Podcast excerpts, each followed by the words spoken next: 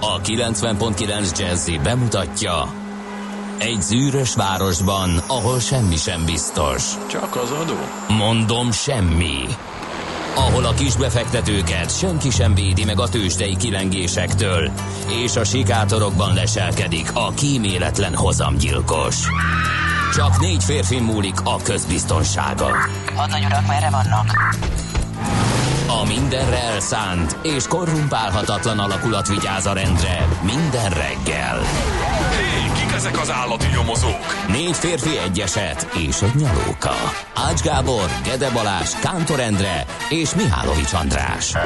Az íróasztal mögül pedig Profit kapitány diktálja a tempót. Humor, emberi sorsok, közönséges bűnözők és pénz, pénz, pénz. Egy különleges ügyosztály. A Gazdasági Muppet Show minden hétköznap reggel a 90.9 Jazzin. De is figyelj, ne csak a bárányok hallgassanak. De miért? Ha nincs pénzed azért, ha megvan, akkor pedig azért. Millás reggeli. Szólunk és védünk. Nagyon szép jó reggelt kívánunk a kedves hallgatóknak, elindítjuk a millás reggelit ma is, itt a számból 90.9 vetted ki a Jazzin, ugye, hogy pont ezt akartad mondani? Május 7-e van, ked reggel fél hét múlt, mondjuk egy vagy két perccel a stúdióban, ahogy az hallható, Mihálovics András. És Gede Balázs, drága hallgatók, nincs nektek jobb dolgotok, mint 4 óra 25 perctől kezdve az elmúlt percig folyamatosan írogatni az üzenőfalat. De hát nincs itt 4 óra senki. Ha 25. van, akkor se az üzenőfalat nézzük, hanem kávét készítünk, Persze. beszélgetünk a trónokharca legutóbbi Most epizódjáról, magunkat, most stb. fonalat. stb. De figyelj, 4 óra 25-kor, Zsolt, jó reggelt, millások, de jó, hogy ma reggel visszavehetem a téli kabátomat. Az időjárás mondjon le. Még egyszer elmondjuk a dátumot, 2019. május 7-e van. Minek téli kabát? Én pólóba jöttem. Nem. Május van, akkor póló. Kész. Ennyi. Akármilyen időjárás Hát jó, is van. alattam is van póló, de fölötte van egy póló. Ne lőd már le, ez egy show Jó, igen, igen, tőlünk izomtrikóba, gyöngyöző homlokkal, Igen. És várjuk, hogy És enyhüljön a épül rajtunk a kék zsír, amit az eszkimók viselnek. Na, aztán Sanders is jelentkezik. Paksi hitelátütemezős jó reggelt kívánok. A tegnapi The Dead South számról esem, eszembe jutott Béla Fleck. Nem tudom, hogy ki az a Béla Fleck. Ez nagyon rejteles. Lehet, hogy én nagy, igen. Ez az egyik üzenőfal, aztán hát szerencsére a Viber csendes, újra csendes elzúgtak forradalmai, viszont hát itt van természetesen a szerelmes futár, akit 5 perccel vertek agyon, tehát csak a ezüstérmet szerezte meg a mai koráníró SMS-ezők bajnokságában. De ott sincs változás, Csepelőr Gödörőre gyorsan és akadály nélkül lehetett fél hatkor eljutni, ezen szerintem senki nem csodálkozik. Viszont az, hogy úgy finomította a tegnap üzenetét, hogy egyre csak növekszik a hiány, hát remélem, hogy nem az államháztartási hiányra gondol, mert hogy azon nagy erők dolgoznak, hogy az mérséklődjék. Bizony még hozzá egyre És nagyobb ütemben. még azt is hozzátette, hogy F a nagyon szerelmes futár. Ha ő ezt írja, akkor ott komoly fellángolások Hát, amikor ezt írja, akkor éppen kilátásban van egy Igen. nyuszi, amikor csak olyan simán, akkor meg épp Nem, tudod, nem tudnánk erről egy folyamatábrát, egy ilyen bioritmikus folyamatábrát tudnánk, vázolni, igen. hogy, mert hogy most visszanézem, e, azt mondja, hogy az elmúlt hét nap alatt volt, e, idézem, azt mondja, F az akkor is szerelmes futár, F a bánatos szerelmes futár, F a nagyon szerelmes futár, visszaesés, mert hogy ezután már Aha. csak F a szerelmes futár van, aztán F a vágyakozó szerelmes futár, aztán megint visszaesés, mert Aha, csak sem de, a de, szerelmes de, futár, egész komolyan lehetne profilozni. és ma éppen- F a nagyon szerelmes futár. Tehát egy érzelmi hullámvasúton ül embertársunk, vegyük észre. Igen, és a diagramon így be lehetne pöttyözni. Igen. a nyuszikat. Igen. Ugye, hogy mikor bukkan Igen. föl, mikor tűnik el, mikor... Nem kell ez Google meg Facebook, mi mindent tudunk a szerelmes Persze, egy futáról. infografikát készítünk majd Igen. róla. és Önként átadta az adatait tesszük. GDPR kompatibilisen. Jó reggelt, viszont ma- maga a német precizitás D-kartárs, ő nem lacafacázik. Jó reggelt, kartárs, csak pipa. A tegnapiakhoz Ja. hasonló erősödő forgalom pipa. Gödről Pestre M2-es bevezető, M3-as bevezető, Szerencs utcai lámpa, kétváltás, 30 perc a menetidő. Na, itt viszont érdemes átnézni, hogy milyen menetidőket produkált. 30 perc, az ma, tegnap 31 perc, azelőtt 26 perc, aztán 28 perc, aztán 32 perc, aztán volt egy technikai szünet, aztán 25 perc, az elmúlt héten kétszer is megcsinálta a 25 percet, 30-35, tehát olyan, olyan 25 és 35 perc között ér ő általában uh, Gödről Zuglóba, ha jól értem. Na, mm. Béla Fleckért ne elkézzetek, tudjuk, hogy van Google, de saját kultfőből dolgozunk, hogy lássátok, hogy Így milyen van. agyoniskolázottak vagyunk mi a Gedével. Na, um, Ezért meg is köszöntjük a Giz- Gizellákat, amely eh, név eredete ö, vitatott, mert hogy az ófelnémet Gizál zálog biztosítékból, illetve az ótörök Güzel Gizál szépséges szóból is származtatják Csak azt nem egyesek. tudom, hogyha ótörök Güzel szóból, az akkor hogy lett uh, Bajor hercegnőnek a neve az ótörök Güzel szóból származó Gizella, és Jó utána kérdés. az ótörökből Igen. Bajorrá avanzsált Gizella, hogy került Magyarországra, és miért pont első, később Szent Istvánt Hát választ. kérlek szépen, ez még egy szép kutatási terület szerintem ezt feltárni, úgyhogy Én úgy érzem, Tudjuk. ma nagyon élek. tudjuk javas egyébként tényleg. Na, Uh, május 7-e van, és hát uh, a mi családunkban az éles nap, mert hogy uh, egyrészt az öcsémnek van a születésnapja. Isten éltesse, ha kis Szeretném neki küldeni a Madball tól a valamelyik hörgős számát. Ne keresd, mert szerintem egyetlen rádióállomás lejátszási listájában se szerepel. Éppen megindult a kezem, hogy a keresőbe beírjam, mert jazzy kompatibilisnek tűnt először, de De aztán ha esetleg elvetett. szeretnél, Hú, egy ke- meg, meghálálom egy, egy ilyen nagyon nyálas magyar feldolgozást hunglis nyelven, azt szerintem megköszönni, de ha esetleg egy Frank Sinatra My Way van, az is nagy örömet Valami fog neki okozni. lesz.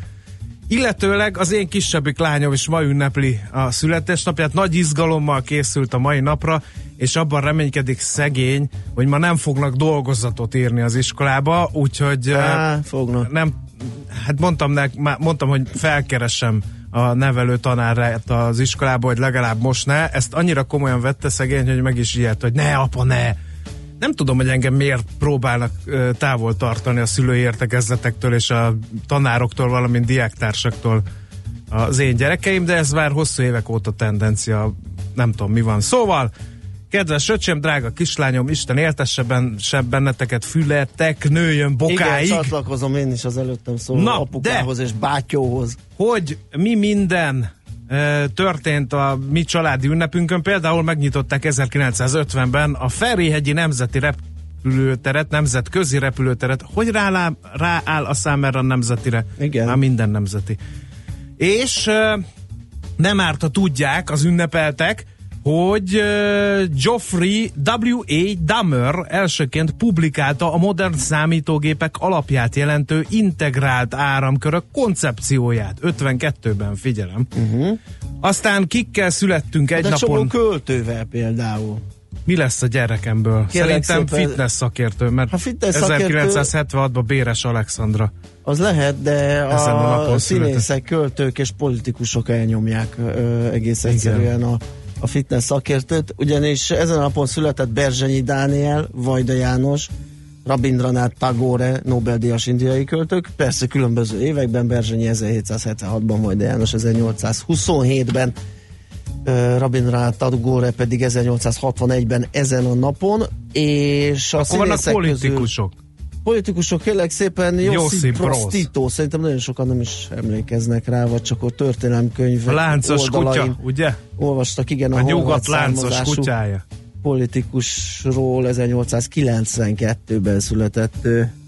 És 1980-ban hunyt el, és nem is gondolta volna, hogy szétesik a birodalma, amit Igen. vérrel, vassal és tűzzel kovácsolt össze a második világháborúban.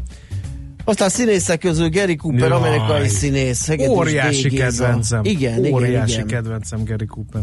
Főleg a westernjeit szeretem. Nem tudom, hogy te hogy vagy oda, meg nem tudom, meg Én vissza Az óriásiságtól azért úgy én egy valami finomabb jelzővel illetném A természetesen. délidőt nem láttad? De biztos Ó. láttam, de már nagyon régen, és valamilyen nincs már kedvem ezeket még egyszer A megnézni. délidőben az a jelenet, amikor leszáll, hát ugye egy teljesen emberi, uh, tehát nem ez a lövöldözős, lovon rohangálós western film, hanem az, hogy jön a, jönnek a gonoszok, és akkor az egész város kihátrál a sheriff mögül szépen lassan. Senki nem akar neki segíteni, mert mi lesz, a bajom lesz. Teljesen lenyomotta egyébként az emberi természetnek. ő ott marad, teljesíti a kötelességét, nem akarom elspoilerezni a filmet, de az utolsó jelenet apám, Azt az hát nem is, mindenkinek. Az, a, igen, igen, hát egy igazi férfi.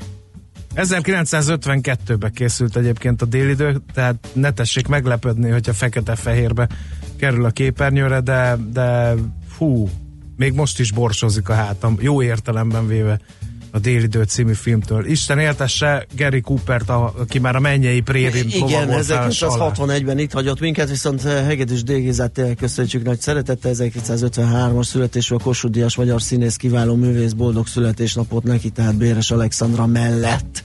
Na, hát akkor kérem szépen a kis Mihálovicsnak, ö, aki azért Ez súlyra megvan, hogy te van. láttad már az én öcsémet? Nem Hát találkoztam. így képről, meg, meg így a sport Egy fél fejjel nagyobb nálam, Igen, azért mondom, hogy és hát szerintem egy 20-assal még nehezebb is, ami, ami nem kis teljesítmény, és senki nem hiszi el, hogy gyermekkorunkban rendszeresen vertem, úgyhogy most engesztelés sűr, mert már elévültek ezek a dolgok, hát, hát akkor egy szóljon neki. Frank Sinatra, értemszerűen.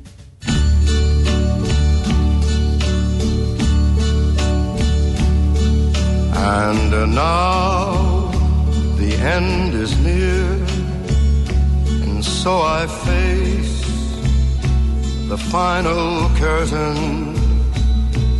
My friend, I'll say it clear, I'll state my case, of which I'm certain.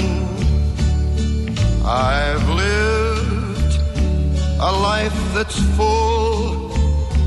I traveled each and every highway and more, much more than this. I did it my way. Regrets, I've had a few, but then again, few to mention. I did what I had to do and saw it through without exemption. I planned each charted course, each careful step along the byway and more, much more than this. I did it my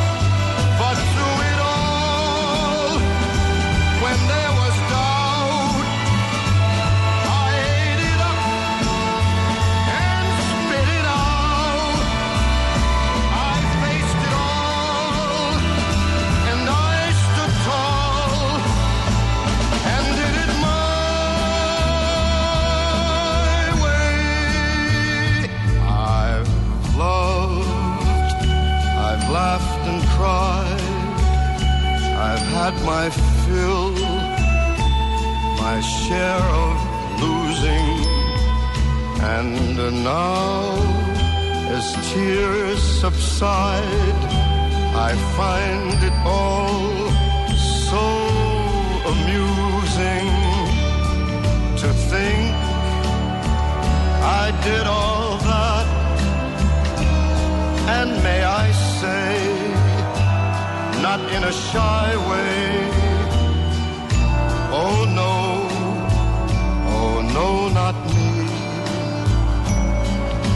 did it.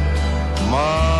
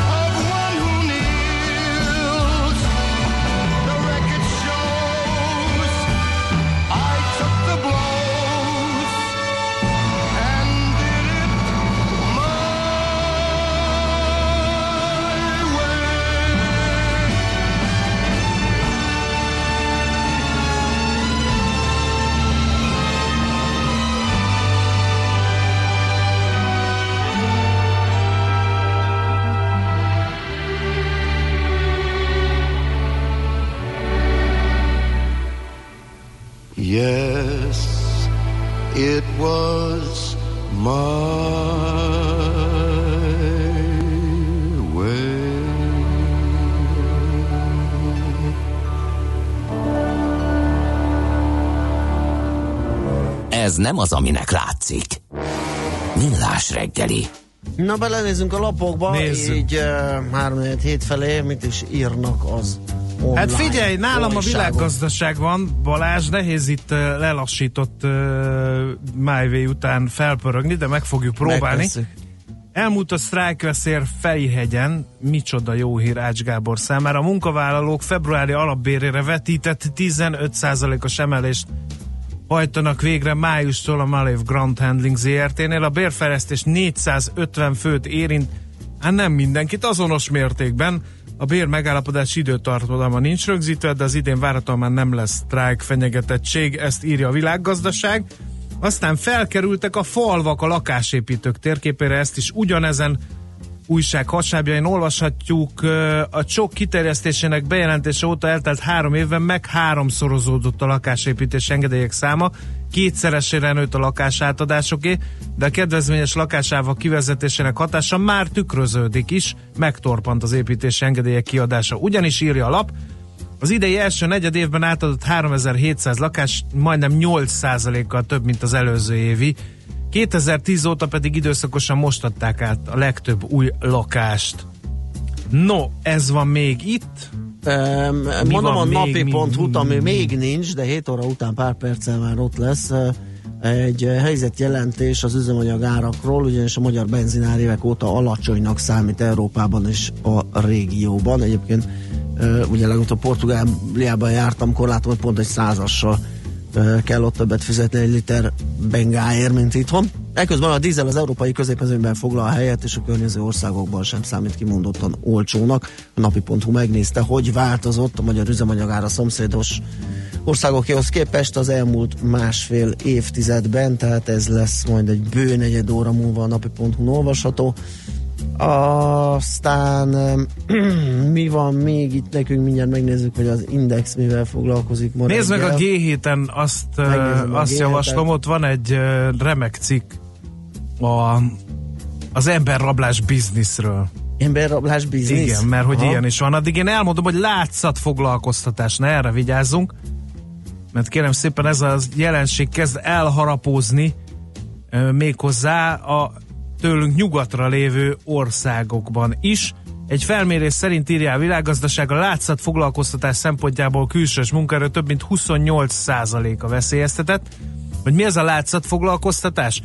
Az, hogyha valaki, mint vállalkozó végez alkalmazotti tevékenységet, és nem fizeti be utána az adókat és járulékokat a foglalkoztató, és több ezer hazai vállalkozás is érintett Németországban a látszat foglalkoztatás veszélye. 10-ből 8 építőipari céget például, de szoftverfejlesztőket is.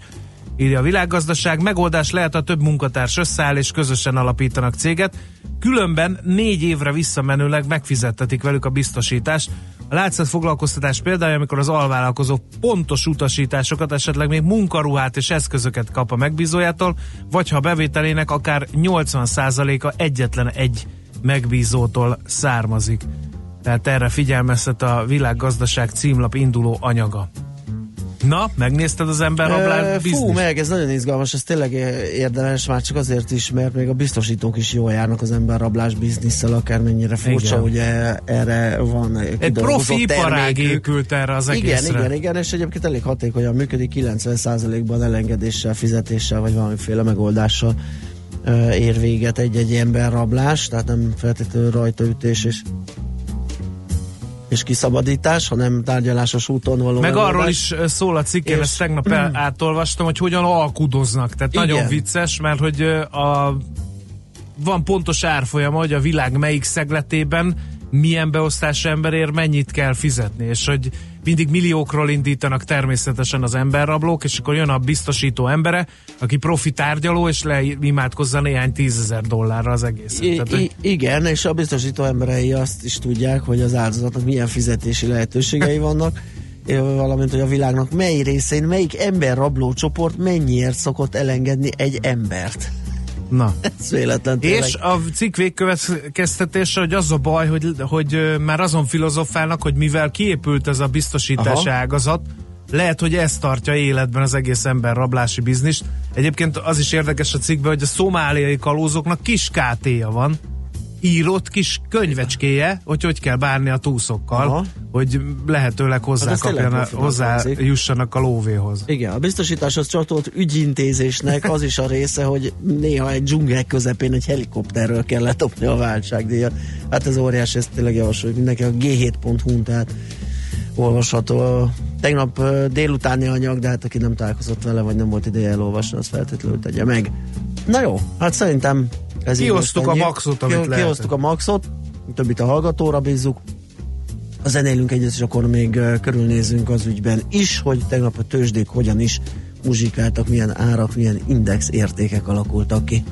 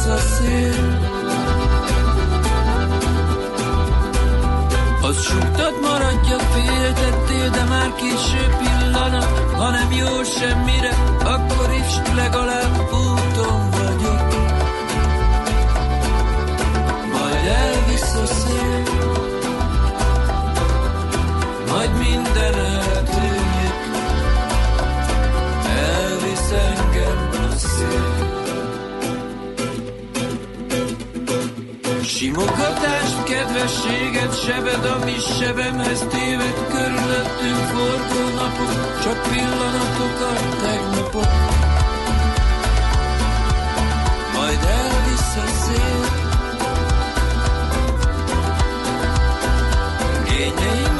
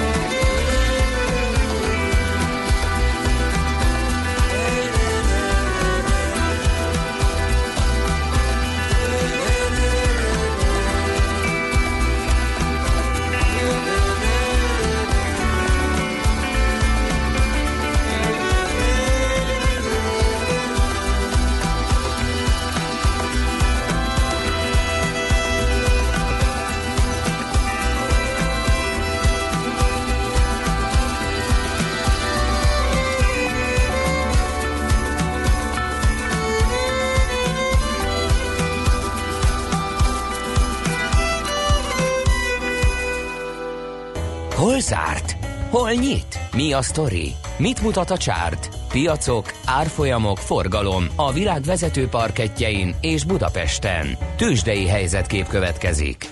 Azt mutassa a csárt, hogy fél százalékkal esett a Bux 41.547 pontig. Ez sok jót nem sejtett, gondolhatják a vágyfülek, és pontosan így van, a négyből három blue chip esett.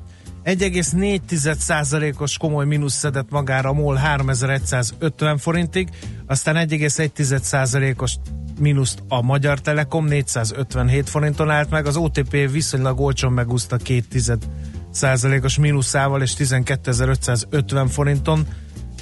Állapodott meg, a Richter tudott egyedül erősödni a vezető részvények közül, igaz, az mindjárt 2 százalékot, az is nagyon kemény 10 forint, és 5695 forinton fejezte be a tegnapi napot. A közepes részvények piacán viszont hát valóságos vérfürdő volt. Elmű 3,3%-os mínusz, Waberers 2,6%-os mínusz, Évász 6,8%-os mínusz, esett az Opus 2,3%-kal, és 1,2%-os mínusz volt a Rábánnál, 2,5 az Alteónál, 4,1 a Panergy-nél, 3 az Autóvallisnál, úgyhogy uh, igazán nem volt jó nap uh, a magyar tőzsdei papírok szempontjából. A tegnapi, hogy jó hírt is mondjak, az alsóházból a BIF-nek 4% ot tudott az általános rossz hangulatban erősödni az árfolyama, és ezzel szerintem be is fejeztük a magyar tőzsdei beszámolót. Mi volt külföldön? Akkor megnézzük a nemzetközit. Hát kérlek szépen Amerikában Érdekes volt, mert napon belül masszív emelkedés volt, tehát egész kereskedés alatt vették a papírokat, mégis mínuszban zártak a piacok, ez azt jelenti nyilván, hogy a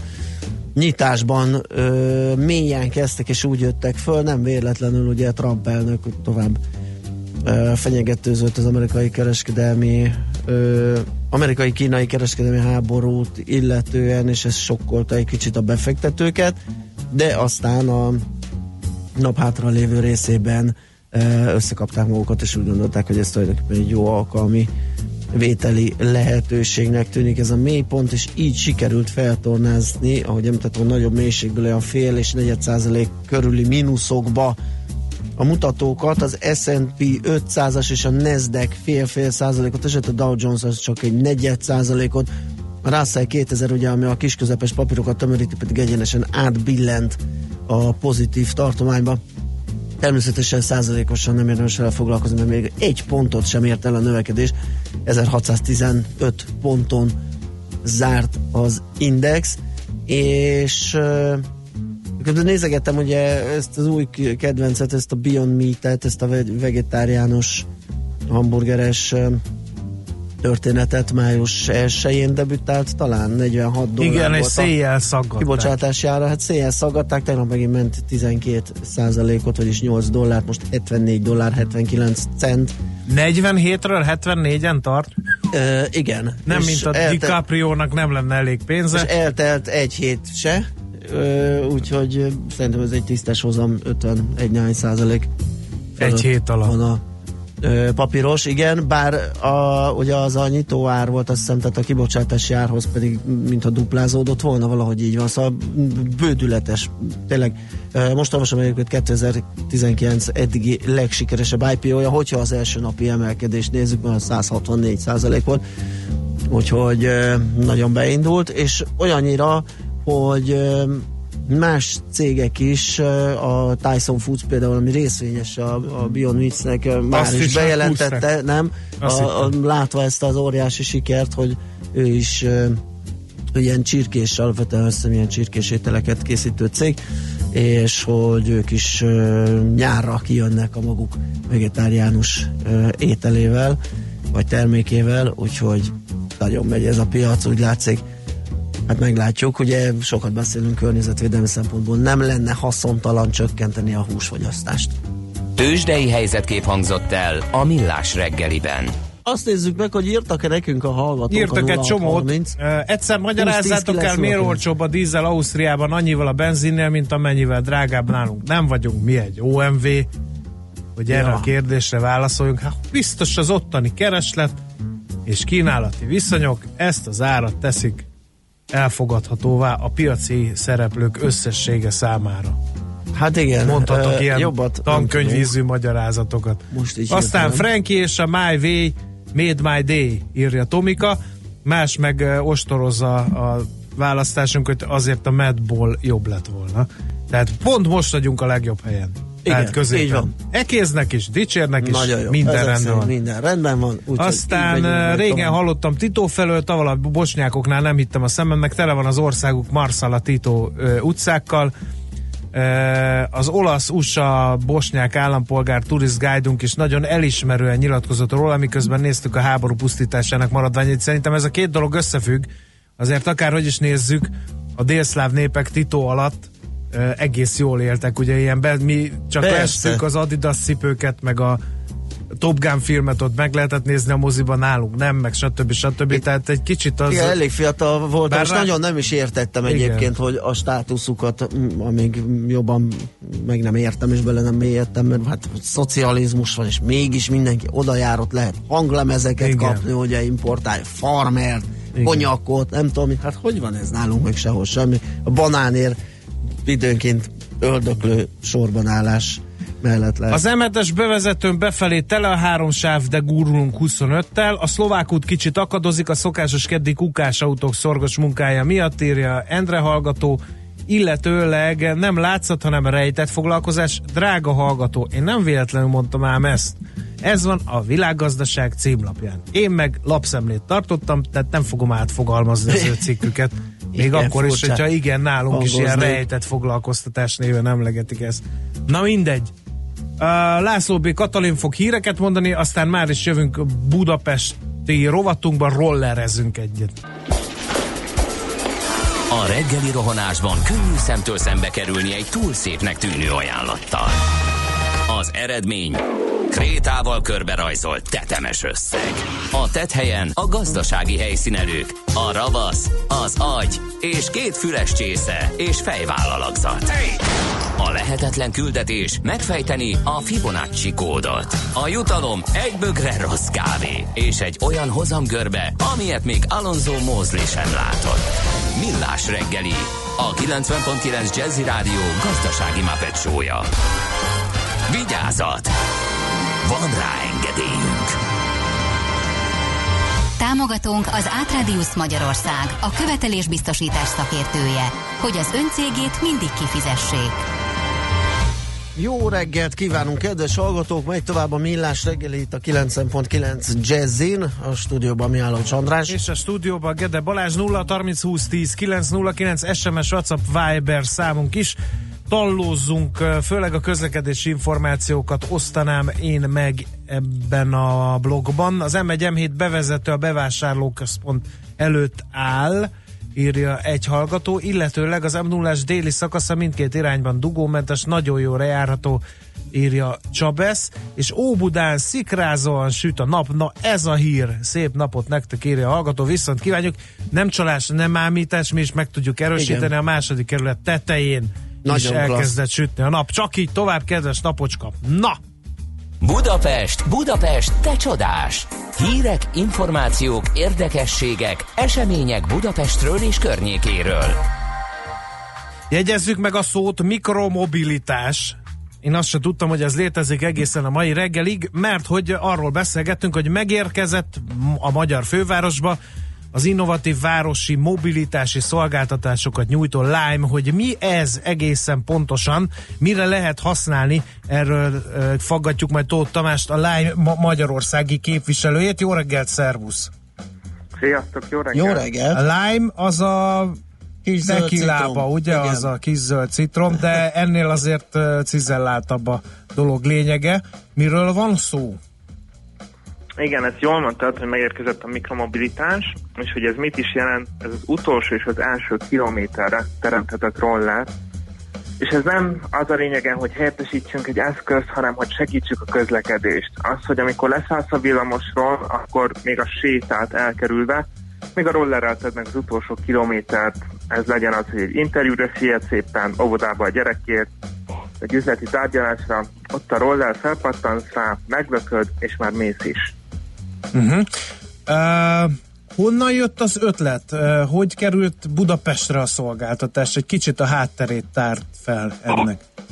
Ez ugye Amerikából indult az ötlet, és pontosan ugyanígy indult, hogy az ottani közlekedésnek is megvan egy morálja, ott is pont ez volt a probléma, hogy sokat kell sétálni, minden távol van, de igazából a közlekedés, hogyha olyan a tömegközlekedés, akkor jó, de valahogy mégsem elégíti ki mindenkinek a vágyát. Illetve időt szerettek volna spórolni a, a kitalálóink, mert hogy ebből van mindenkinek a legkevesebb. Most már azért több mint száz városban, több mint 20 országban ott vagyunk, Ausztráliától, Amerikáig, Európán keresztül. Így eljött az idő, hogy Budapestre is megérkezzünk. Mi ugye egy tesztüzemben uh, indultunk el. Szeretném megnézni, hogy a budapestiek hogy fogadják, mint utasok, mint gyalogosok, nálunk is, hogy milyen eredményeket hozunk, mennyire sikeres. Most az első napok tapasztalati alapján, ugye elsőn indultunk, azt tudom mondani, hogy rettentő sikeres, a vártnál is uh, jobban fogadta Budapest, és iszonyú kihasználtsággal működnek a rollereink. Május 1-én indultunk, ugye pont egy ilyen szabad nap volt, gyönyörű napsütés, délután 2-3 fele már lemerült rollereink voltak, újra kellett töltenünk őket. Egyszerűen nem, nem győztünk, uh-huh. hihetetlen sikere van. A felhasználás azonban lefogadom a tegnapi napon visszaesett, de most nem erről uh, szeretnénk beszélgetni, inkább arról, hogy hány darab roller van, és milyen szabályokkal lehet ezt használni. Bárki rápattanhat? 200 roller van, ezzel indultunk el ebben a testzónában. Feltételeink az 18 életév jogosítvány, ez egy alapvető kressztudása legyen mindenkinek, mielőtt elkezd rollerezni Budapest utcáin, illetve egy bankkártyát kell hozzákötnünk a felhasználói fiókunkhoz. Kétfajta fizetési mód van, vagy az, hogy rögtön feltöltjük, mint egy feltöltőkártyás telefon, és azt az összeget használjuk le, vagy pedig a bankkártyáról vonja le az összeget. Um, hogyan működik ez mégis? Mert hogy ugye ez a gyaloglás alternatívája, ugye az első és utolsó kilométer gyors megtételét mondotta is, hogy ez arra szolgál. Na most ez akkor, akkor működik jó, hogy kellően sűrűn elérhető a roller. Tehát, hogyha nekem legalább annyit kell egy elektromos rollerért gyalogolni, mint amennyi a célom, akkor, um, akkor ott valami probléma van. Ez, ez hogy oldható meg, vagy hogy, hogy működik ez a gyakorlatban? Jól sejtem, még egyikötök se próbáltam. Így van. Igen. elég- Viszont már szemeztem vele, és nagyon meglepődtem külföldön, hogy szanaszét vannak elhagyva. Igen, még egy do- kapuajban nincsenek megy, én, én dokkolók. Bécsben bukkantam erre a legváratlanabb helyeken. Igen. Így van, ugye egy nagyobb városban azért jóval több létszám, ott ilyen 2500-3000 rollerünk is van, például Varsóban, Bécsben. Aha. De ott van Párizs, ahol a többi szolgáltatóval együtt 15 ezer roller van, és évvégre 40 ezret várnak. Azért az már egy hatalmas szám. Aha. Budapestnek pont ezért jó ez a 200 darab, mert egy ilyen tanulózóna, és ugye mi a budai felső rakparton uh, jelöltük ki a zónát, illetve ez a Mont Zsigmond, Szent Gellért tér, Fővám tér, Kálvin tér szakaszon, egy ilyen tengelyen keresztben. Itt az a rész, ahol van biciklisáv is mindenhol, és ugye mi arra ösztönözzük a felhasználókat, hogy ott használják, ezért ez az eszköz 25 km per órával is képes menni. Nyilván mindenki a biztonságának megfelelően használja, és azzal a sebességgel közlekedik. Ezen a területen az, ahol biztosan fogsz találni, úgynevezett hotspotokat hoztunk létre. Egy-egy ilyen hotspoton három roller van kitelepítve a reggeli órákban, reggel 5 és 7 óra között tesszük ki mindig a feltöltött rollereket, mindig ebbe a zónába.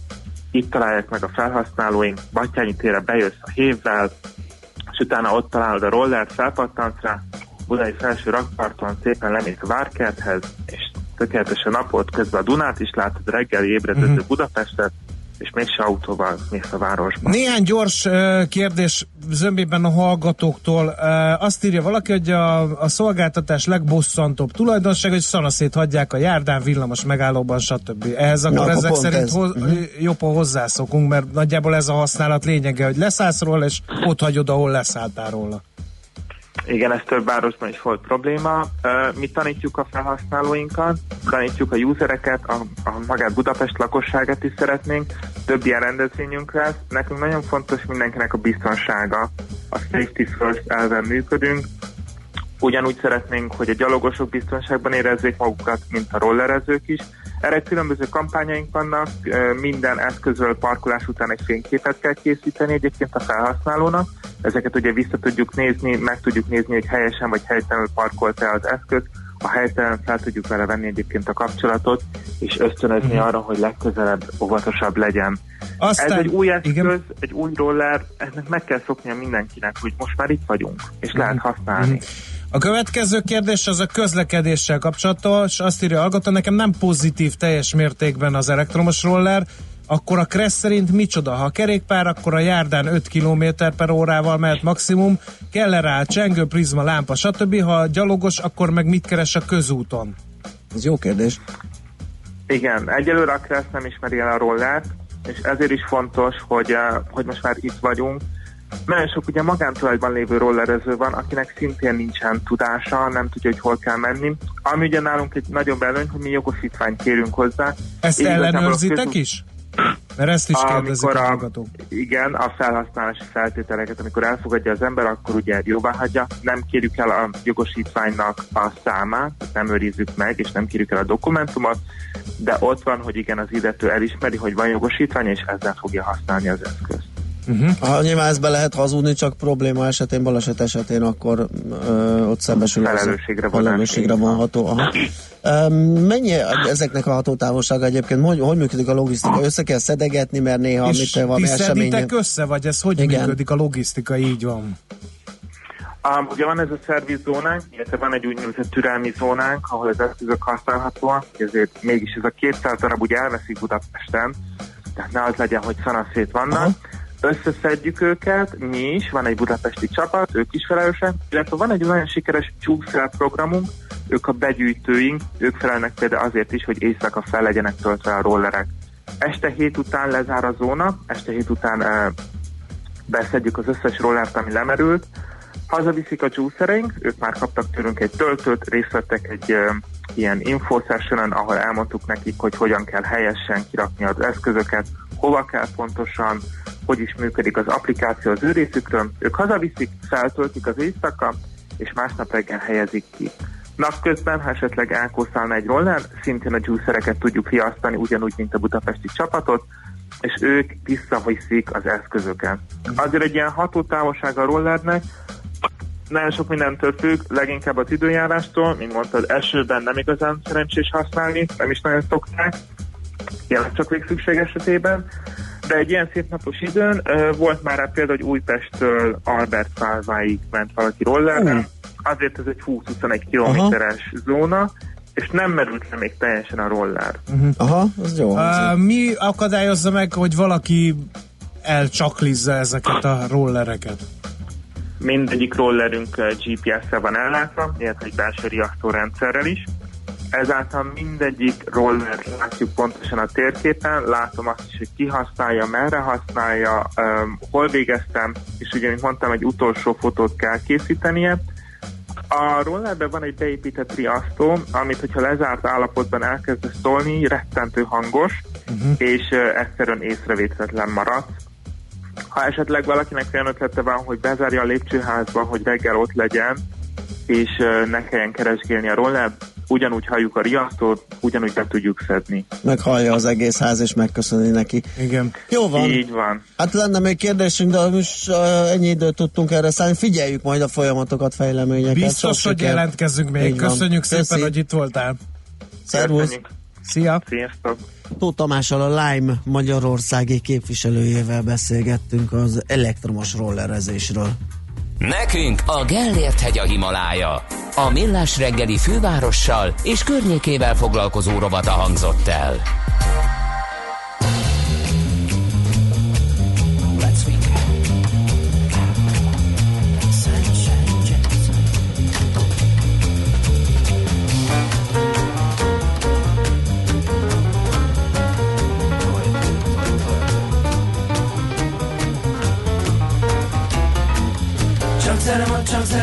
Zene van, sugdubab Csak zene van, csak zene van, csak zene van, semmi más.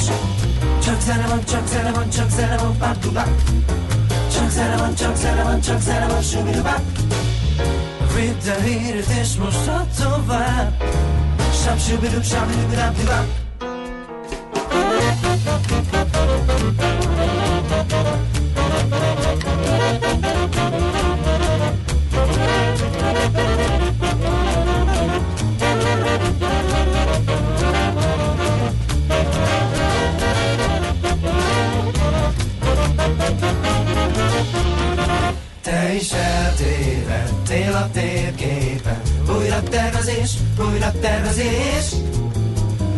a ponton érzem, ez már túl kevés. A megadott cél, az nem vészel. Azon az éjjel éppen akkor arra nem mész el még száz métert. Nem nézzél rám, mert érdemlék, én itt vagyok, és ennyi csak, mit adhatok. De nem mondod, hogy nálad is az én filmem forog.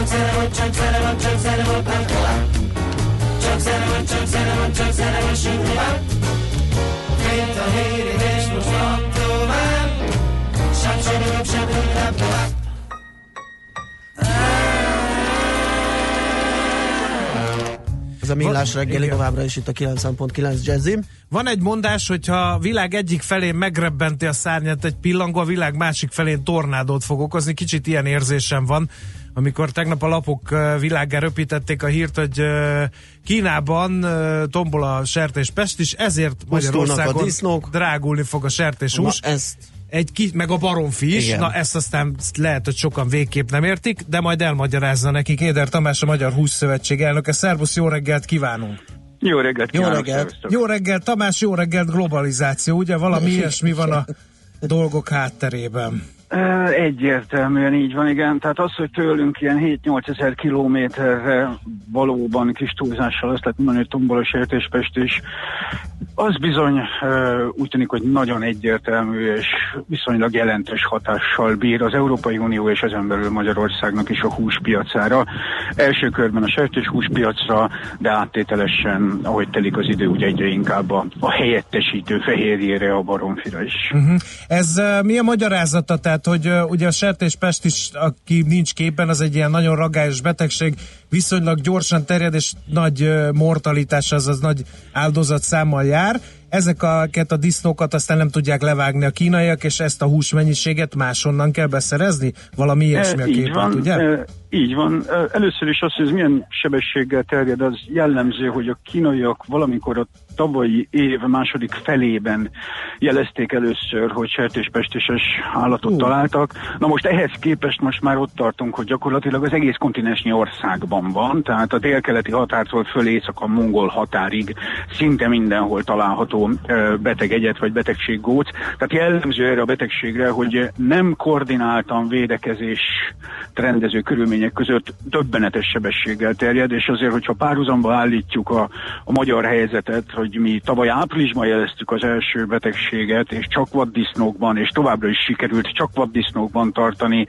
és az országnak viszonylag kis részén, azt gondolom, hogy ez jól jelzi a uh-huh. két ország állategészségügyi felkészültségében meglévő különbséget. A kínaiak vissza- között viszont több százmilliós áldozat van a sertés populáción belül. Egyelőre ugye? ez a prognózis, ez a prognózis, hogy akár több százmilliós sertés kivágására is sor kerülhet. A legbrutálisabb prognózis, ami az elmúlt napokban jött ki a Rabobank részéről, az azt mondja, hogy a kínai termelésnek akár a 25-35 százaléka is eltűnhet itt a következő időszakban. Jellemző módon ez körülbelül megegyezik a teljes Európai Uniós termeléssel. Hát ugye Tehát itt Kína ilyen számokról van igen, szó. Igen. Nagy számokkal, meg különösen a sertés esetében egyébként egy domináns ö, ország, a termelésnek és a fogyasztásnak is több mint fele ö, Kínában van. Ami rossz hír a fogyasztóknak, ugye arról beszélgettünk, hogy valószínűleg drágulni fog a hús, a baromfi és a sertés is, majd kifejtjük, hogy a baromfi miért. Az jó hír lehet a magyar sertéstartóknak? Tehát ezt az irdatlan mennyiségű sertéshúst Európából fogják pótolni, gondolom, vagy Európából is? Európából is, így van, Európából, Észak-Amerikából, Brazíliából. Egészen biztos, hogy az a mennyiség, amely Európából Kínába megy, az közvetve a magyar piacra hatással van. Noha mi sajnos a sertéspestisünk miatt nem tudunk közvetlenül szállítani Kínába, tehát Kína exporttilalmi listájára sajnos rajta vagyunk. De minek utána az Európai Unió más tagországai tudnak szállítani, és a nagy, illetve folyamatosan növekvő kínai kereslet elviszi a disznók egy részét a kontinensről, ezzel áremelkedést okozva, ez egyértelműen itt látszik a magyar piacon is. Az élősertés ára most már az éveleje óta több mint 40%-kal növekedett, és hát ez egyelőre bizony a, a fogyasztói árakba még nem igazán épült be. Ez a következő időszaknak lesz az egyik nagy kihívása Sok jót nem a jelent ez- húsipari cégek felé. Igen, ez sok jót nem jelent ez a 40 százalék. Még azt magyarázd el kérlek a hallgatóknak, hogy attól, hogy a sertés hiány van mondjuk Európában, meg Kínában, mitől lesz drága a baromfi hús? És mennyire? Hát a mennyirét azt én nem fogom mondani, arra ugyatok itt is el kell mondanom, ilyen szakmai érdeképviselet vezetőjeként jövőbeli ár mozgásokra vonatkozó Hát csak úgy nagyságrendileg, ugye azt lehet valószínű- Hát azt elmondtam, hogy 40%-kal nőtt eddig az élősertés ára, emellett a bérköltségek is növekedtek, már pedig ez a két tényező az, ami a hús és húskészítmények Mhm. önköltség szerkezetében meghatározó. Ebből úgy lehet számolgatni, hogy itt nem egy-két százalékos Igen. növekedés az, ami előttünk áll. Most a miértre még annyit, tehát a, a kínai fogyasztási struktúrában a sertéshús meghatározó, eh, az kínai adatok szerint egyébként nagyobb, mint az egyfőre jutó magyar sertéshúsfogyasztás.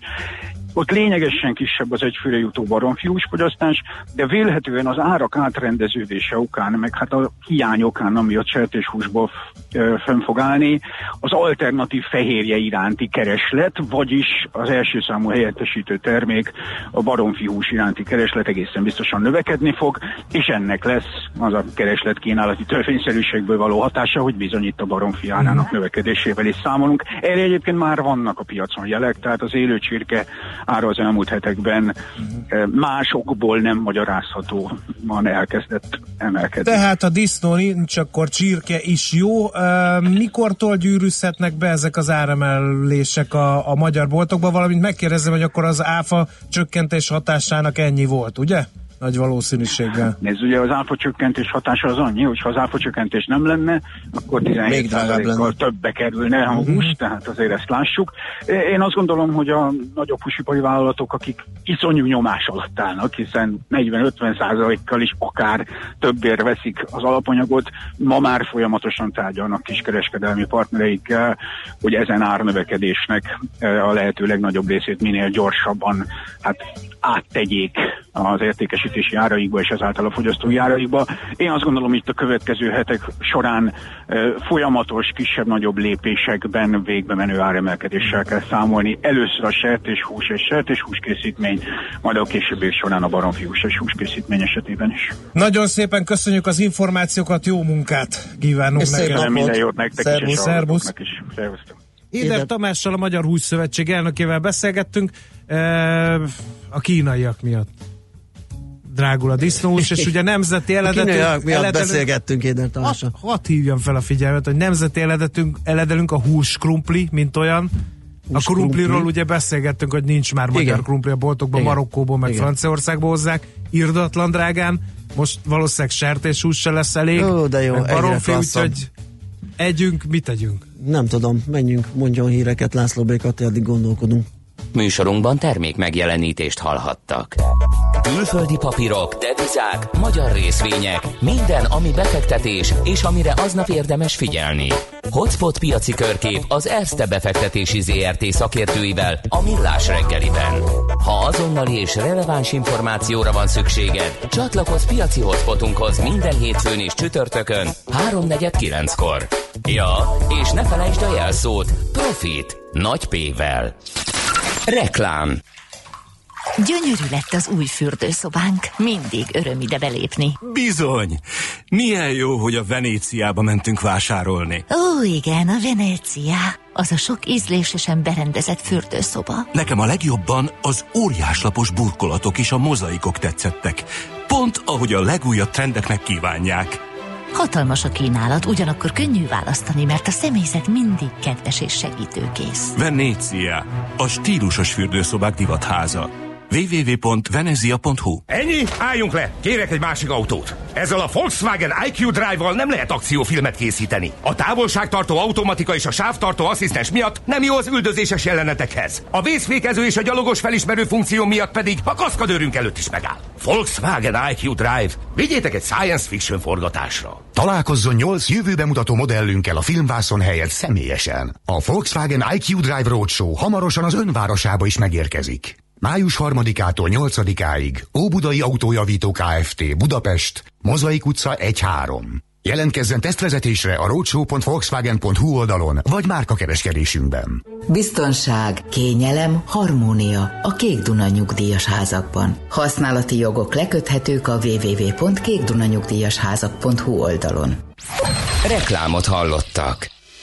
Rövid hírek a 90.9 Jazzin.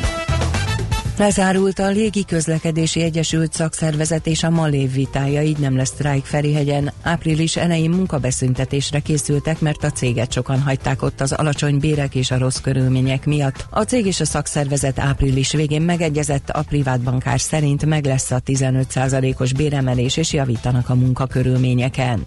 Életveszélyesen beázott egy kaposvári iskola. Az ámennyezet annyira megszívta magát, hogy bármikor leszakadhat. Egyelőre két napos szünetet rendeltek el, de kizárt, hogy szerdán megkezdődhessen az oktatás. Hétfőn délelőttig 30 köbmétert sikerült eltakarítaniuk, de egy technikai dolgozó szerint még vagy 300 köbméter víz lehet a tetőn és a falakban. Meg kell ismételni az isztambuli választást, így döntött a török legfőbb választási tanács. Az államfő Recep Tayyip Erdoğan vezette kormánypárt április eleje óta kérte a választás megismétlését, miután nem tetszett nekik a nem hivatalos végeredmény, ami szerint az ellenzéki kemalista köztársasági néppárt jelöltje szerezte meg a főpolgármesteri széket. Erdoğan pártja szerint Isztambulban olyan mértékű szabálytalanságok és visszaélések történtek a március 31-i választáson, amelyek egyértelműen befolyásolták a voksolás kimenetelét. A török ellenzék szerint árulás az isztambuli választási eredmény megsemmisítése. A moszkvai gép pilótája szerint villámcsapás miatt szűnt meg a rádió kapcsolat, és ezért manuálisan kellett irányítani a repülőt. Szakértők azonban vitatják ezt. A járat egyik utaskísérője azt mondta, a repülő röviddel felszállás után felhőbe, erős égesőbe került, akkor robbanás és elektromos villanás történt. A hatóságok a szerencsétlenül járt repülőgép két fekete dobozát megtalálták. Az Aeroflot légitársaság Moszkvából Murmanskba tartó járata vasárnap kora este 28 percnyi repülés után visszatért a Seremetyevói repülőtérre, ahol 78 főnyi utassal és személyzettel a fedélzetén kényszerleszállást hajtott végre. A gép lángba borult, miután az orra a leszálló pályához csapódott, és a hátsó futóművei vagy nem nyíltak ki, vagy megrongálódtak. Na balesetben 40 utas és a személyzet egy tagja életét vesztette. Bombariadó miatt kiürítettek két felhőkarcolót és több mint 20 épületet Moszkvában. Szerdán a labdarúgó világbajnokság döntőjének otthont adó Luzsnyiki stadiont kellett átvizsgálni utólag hamisnak bizonyult bombafenyegetés miatt. Oroszországban az idén már több mint 2000 hasonló bejelentés történt. A hatóságoknak 400 fenyegetőzött sikerült azonosítaniuk, közülük több ember ellen büntető eljárás indult. Több hajó is porig égett a fertőtavon. A lángok először egy nagy kiránduló hajón csaptak fel. A helyi tűzoltók 32 járművel és 5 tűzoltó hajóval vonultak a helyszíre. Az oltást az erős szél is nehezítette. Az a veszély fenyegetett, hogy a nádasra is átterjednek a lángok. Szemtanúk szerint több gázpalack is felrobbant a hajókon. A kár több százezer euró lehet. Az időjárásról ma már felszakadozik a felhőzet, kisüt a nap, a szelet többfelé élénk erős lökések kísérik, estére mérséklődik a légmozgás, délután 12-16 fok várható. A hírszerkesztőt László B. Katalint hallották hírek legközelebb fél óra múlva. Budapest legfrissebb közlekedési hírei, itt a 90.9 jazz a fővárosban baleset történt az m 1 es autópálya közös bevezető szakaszán a Gazdagréti felhajtónál a belső sávban. Torlódásra számíthatnak. Erős a forgalom a Váci úton, a Fóti úttól az Árpád útig, az M3-as autópálya bevezető szakaszán a Szerencs utcáig, valamint a kacsó úti felüljáró előtt. A Kerepesi úton szakaszonként befelé, a Pesti úton befelé a Keresztúri útnál.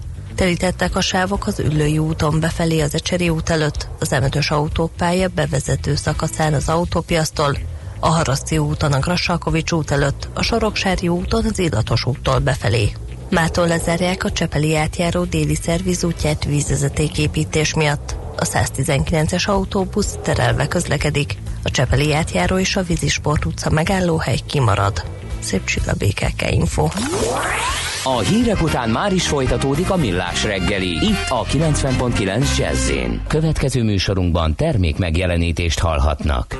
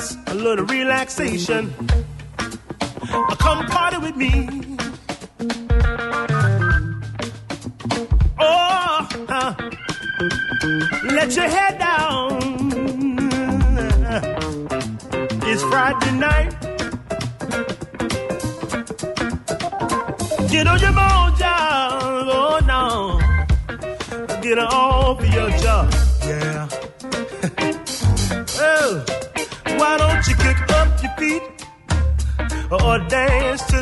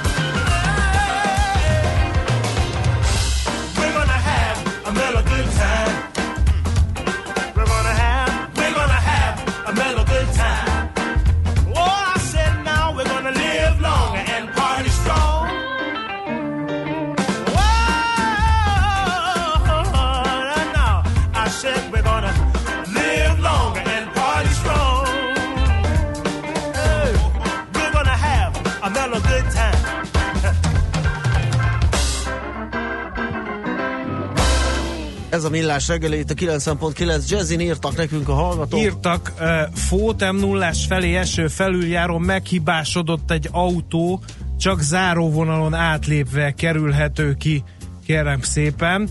Uh, lesz dugó nagy, uh, jósolja uh, a hallgató, illetve egy elkeseredett osztály kiránduló is írt nekünk 0 30 20 10 9 0 9-re, SMS, WhatsApp és Viber re is, hogy osztálykirándulásra indulnak, de utálja az osztályfőnökét. Az Hú, milyen az- szép. Az egyik kezével áld a sors, Igen. a másikkal vissza is veszi. Na, ennyit erről Kriptopédia.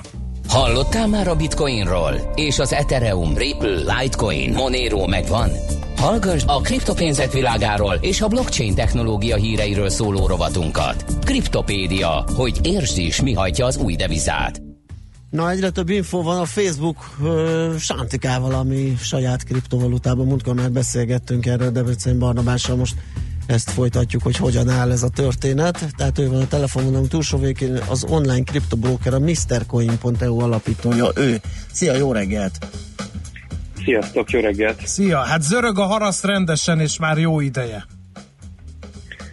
Na hát uh, múlt héthez képest ismét kiderültek újabb uh, um, információk. A Wall Street Journal jelentette meg ezeket. Kiderült, hogy Projekt Libra a neve a cégen belül.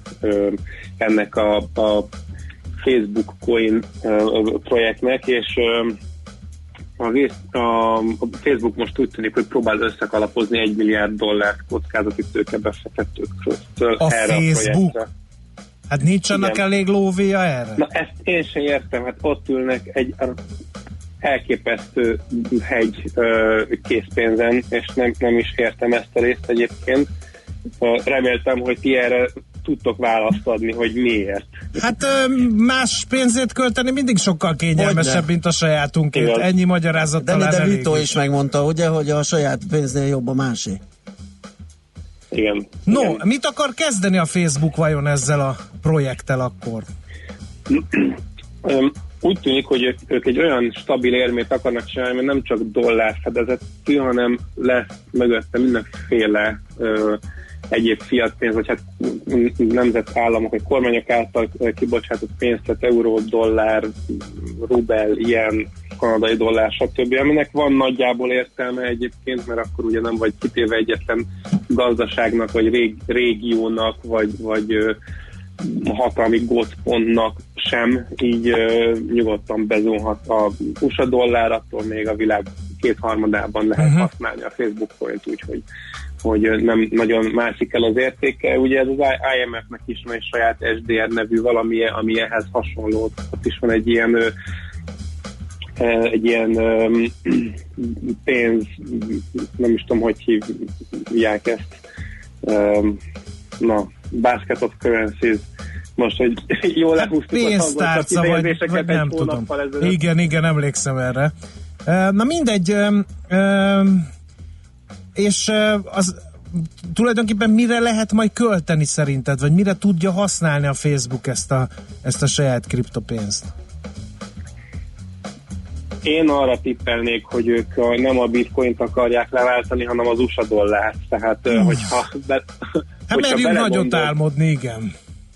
Én, ha Facebook lennék, én azt akarnám leváltani, ahogy leváltottam már sok mindent.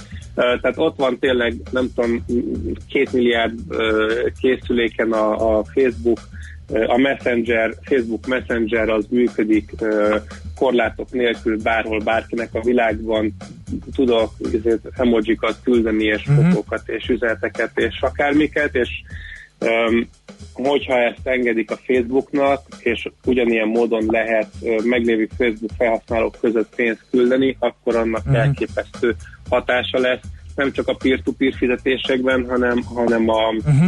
hogyha a webshopoknál ugye eddig is volt az, hogy az egy, egy klikkes Facebook belépéssel bárhova belépek, nem kell regisztrálni, ez egy hatalmas könnyebbség a, a felhasználóknak, hogyha ugyanígy a, a webshopokon gyakorlatilag ezzel ki tudják iktatni teljesen a, a, a fizetési szolgáltatókat, tehát uh-huh. fizetési szolgáltatókat mondjuk a simple értem, vagy Igen. a Barjon mondjuk magyar viszonylatban, ott ugye egy klikkes Facebookos fizetéssel, ott van két milliárd ember, akinek akit tud fizettetni. Ugyanez mondjuk a, a, a, a retailboltokban, tehát tényleg bemész a cipőboltba, és akkor a helyet, hogy a kártyádat húzod a telefonoddal, a Facebook coinnal tudsz fizetni. Én el tudom képzelni, hogy ez a nagy álom. Az már egy másik kérdés, hogy ezt engedik-e nekik ö, ténylegesen. Ö, valószínűleg első körben van, van, vannak olyan ö, feltételezések, hogy első körben még csak a hirdető motoron keresztül tudsz majd fizetni um, hirdetésekért, és akkor felhasználóként ö, pénzt fogsz kapni azért, hogy hirdetéseket nézel. Ez ugye hasonló, mint amit a Brave, Brave csinál. Ennek lenne abszolút értelme egyébként, vagy ilyen első lépcsős valaminek megmutatni, hogy oly, még, még igazából csak a hirdetőpiacot szeretnénk felforgatni egy picit, meg lenyúlni, amit a Brave csinált, mert tök jó ötlet, nem akarjuk mi az USA dollárt megtámadni, létszi engedjétek meg, hogy ezt mindenhol mindenki használja univerzálisan, és aztán második körben támadni, én ezt csináltam. Oké. Okay. Szerencsére nem vagy a Facebooknál még. Igen. Na, egy másik tech gigász is mozgolódik uh, kriptopiacon, sajnos egy jó és egy rossz hírünk is van a Microsoft uh, házatájáról. Itt uh, kezdjük talán a jó hírrel, hogy uh, hát ők is uh, népszerűsíteni kezdték a blokklánc technológiát, de miért és kivel együtt?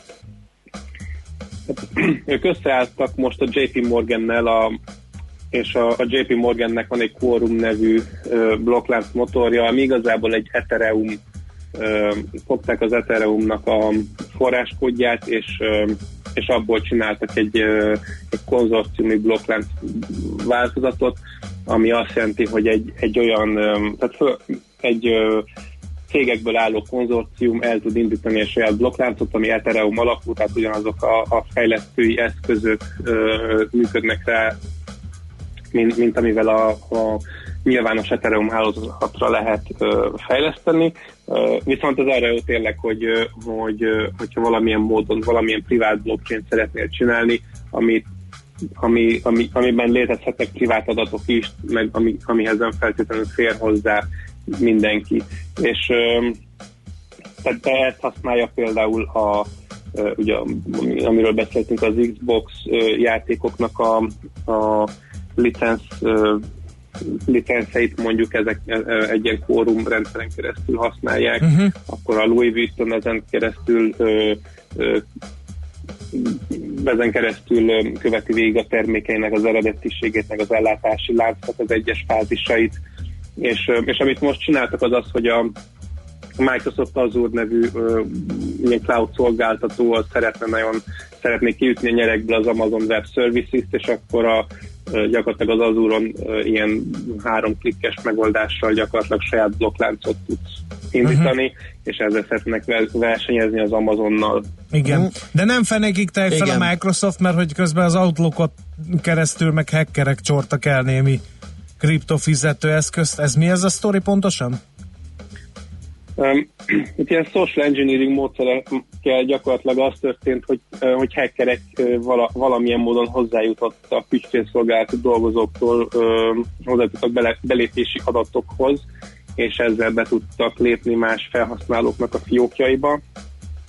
Uh, és hogyha hozzáférsz valakinek az e-mail címéhez, akkor onnantól kezdve már viszonylag könnyű um, egy kriptotősdéről kérni egy jelszóemlékeztetőt belépni, esetleg ott is az ügyfélszolgálatot egy kicsit, hogyha megdolgozod, akkor, akkor gyakorlatilag tudsz csinálni egy jelszóváltoztatást, majd belépni a kriptotősdére, és a bent lévő pénzt ki tudod magadnak utalni, és itt, itt ez történt.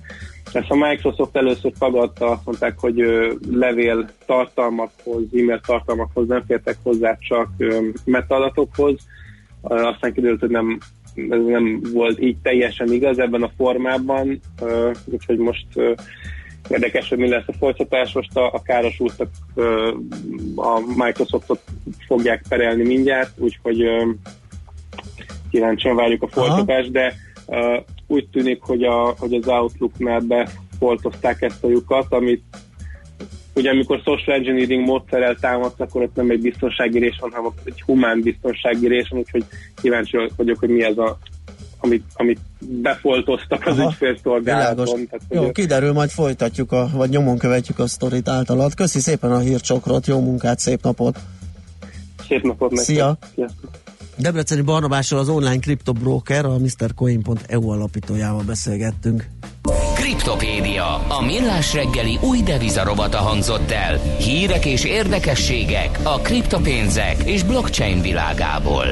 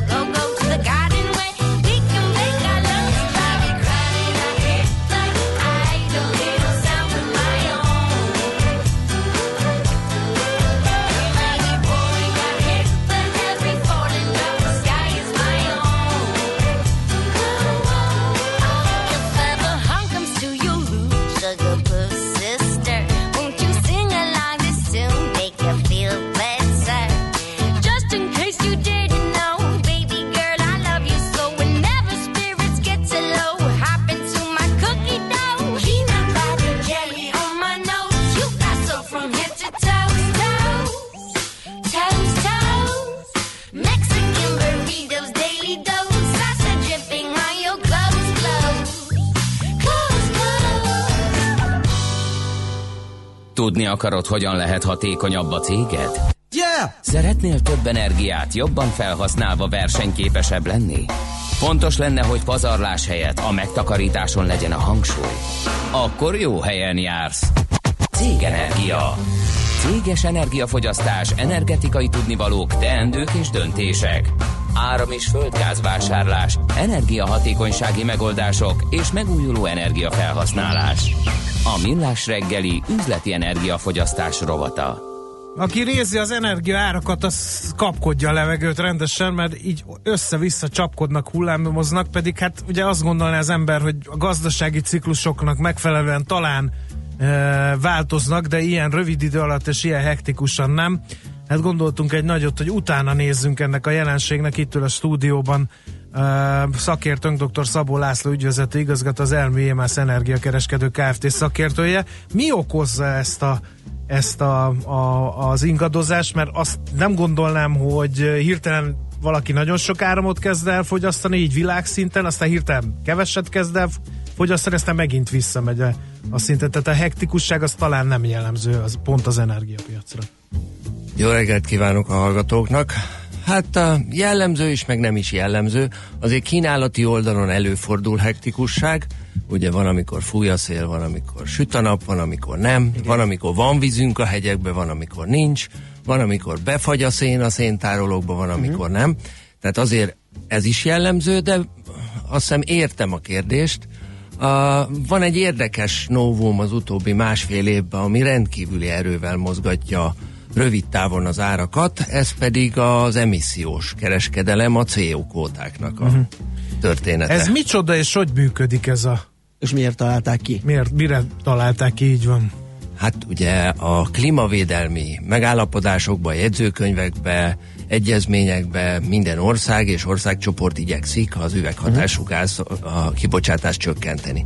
Az Európai Unió is ebben nagyon szépen beleállt, 2002-től, 2003-tól meghozta a megfelelő döntéseket, és 2005-től életbe léptette az úgynevezett emissziós kereskedelmi a rendszerét, ami azt jelenti, hogy a három iparágnak, az energia, az ipar, főleg a termelőipar, illetve a polgári légiközlekedésnek, mondjuk azoknak később 2012-től, a úgynevezett kvótákat bocsát ki. Ennek angolul az a neve, hogy cap and trade, azaz a uniós szinten határozza meg az üveghatás, kib- üveghatású ü- üvegház hatású hatású- kibocsátást, kibocsátást, és ezt a, a nemzeti vállalásokon keresztül szintén nemzeti plafont is. Tehát ez a cap?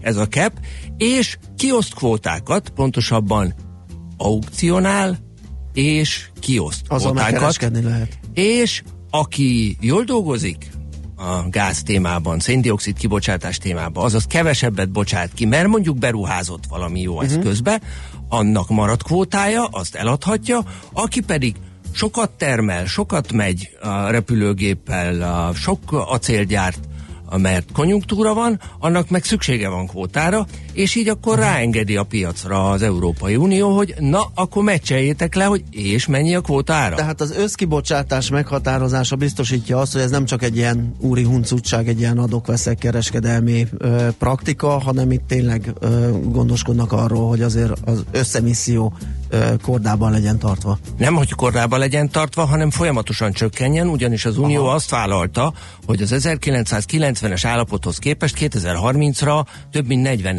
azaz 41 kal csökkenti a teljes emissziót.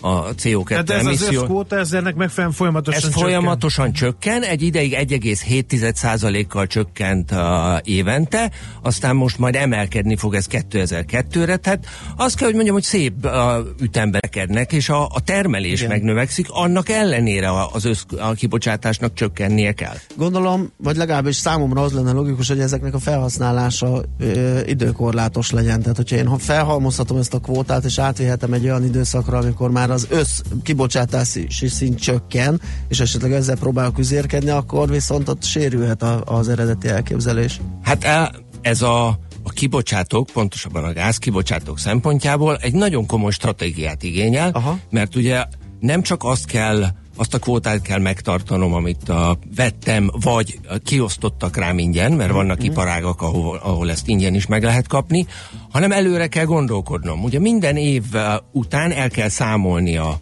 a, a nemzeti hatóságokkal, ugye ebben is van egy a magyar hatóságunk is, a Nemzeti Klímavédelmi Hatóság, nem tudom, ismerik ezt a hallgatók, a, a, a, velük kell elszámolni, minden év április 30-áig szépen le kell adni az elmúlt évi kibocsátásnak, a CO kibocsátásnak megfelelő mennyiségű kvótát. Viszont gondolkodnom kell arra, hogy, hogy vásárolok-e plusz kvótát a jövőre vonatkozóan, mert nő a termelésem, vagy adok el kvótát, mert beruházásokat hajtok végre, és kevesebb lesz a kibocsátásom, és közben látom, hogy a kvóta ára meg emelkedik, mert 2018 első negyedéve óta mondjuk egy 7-8 eurós szintről felugrott idén áprilisban 28 euróra. Uh-huh. Nagyon kevés ilyen pénzügyi eszköz van, mert ez egy derivatív eszköznek számít. Nagyon kevés olyan pénzügyi eszköz van, ahol ilyen árnövekedést vettünk észre. Kik jelölik ki ezeket az intézményeket, és hogyan? És Magyarországon kik azok, akik kötelezettek? Előfordulhat-e, hogy itt a millás reggeli produkció hátsó udvarban ne kell alumíniumot gyártani, és egyszer csak valaki szól, hogy, hogy hoppá, hát akkor itt valami Hát ugye, e, ugye erre uniós jogszabályok vonatkoznak, az uniós jogszabályok meghatározzák az iparágakat, a, és a, a Nemzeti Klímavédelmi Hatóságok ezt felügyelik is. Jelen pillanatban több mint 11 ezer intézmény van Európában, Magyarországon olyan 178 Aha. a energiaszektorban, tehát energiatermelők, ipari üzemek, termelőüzemek, illetve polgári légiközlekedési járműveket uh, üzemeltető cégek. Ha kötelezik ezeket a cégeket, mit kell csinálniuk? Be A- kell szállniuk a, a, a, egyből alsó hangon ebbe a kereskedelmi széndiokszid mérni, kereskedelmi rendszerbe? Vagy hogy igen. lejelenteni, gondolom. Pontosan erről van szó.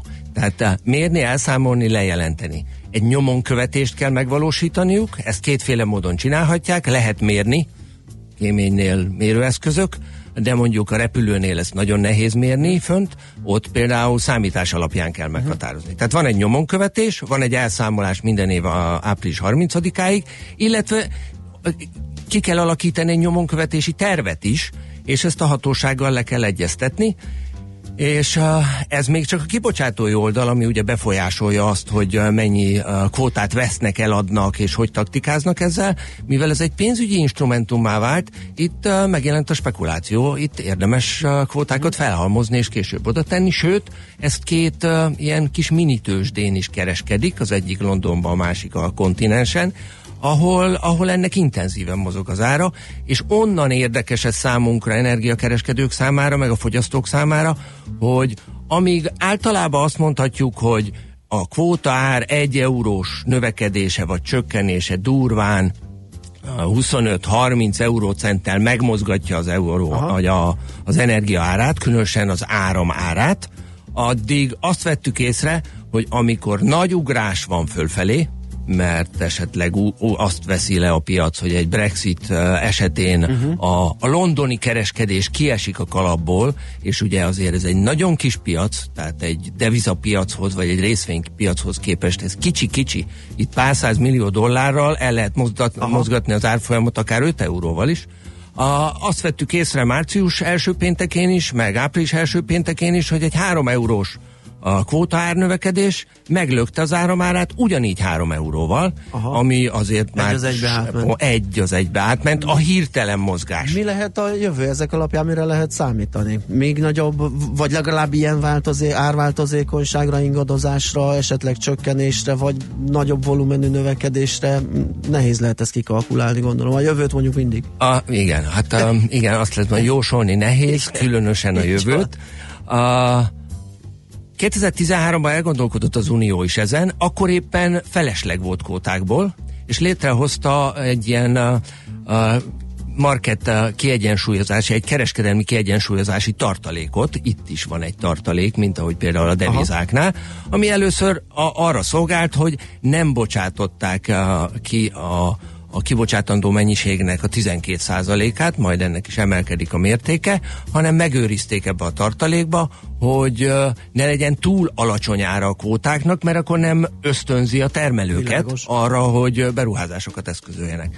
A, viszont fordult a helyzet 2017-18-ra, mert egyrészt 17-ben nőtt a kibocsátás a GDP növekedéseknek megfelelően, másrészt pedig uh, hirtelen megugrott nagy valószínűséggel a, a spekuláció. Uh-huh. Egyrészt a Brexit miatt, másrészt a jövőbeli várakozások miatt. Úgyhogy nem tudok egyértelmű választ adni arra, hogy mi lenne a jó taktika. Minden kibocsátónak saját maga stratégiáját kell uh, uh, összeraknia. Az áramvásárlóknak pedig azt tudjuk tanácsolni, hogy most már ne csak az áramgrafikont nézzék, Aha. hanem, Nem a hanem a. CO kvóta grafikont, és esetleg csúsztassák össze, és nézzék meg, hogy bizonyos időszakokban mennyire együtt mozog. Na hát akkor ez egy jó tanács lehet. Köszönjük szépen a sok információt, nagyon izgalmas, gyanítom még fogunk erről beszélgetni. Dr. Szabó László, az MV Mász Energiakereskedő Kft. ügyvezető igazgatója volt a vendégünk. Köszönöm, További szép, napot kívánok! Céges energiafogyasztás, energetikai tudnivalók, teendők és döntések. A Millás reggeli üzleti energiafogyasztás rovata hangzott el. Honnan van a cégednek ennyi energiája?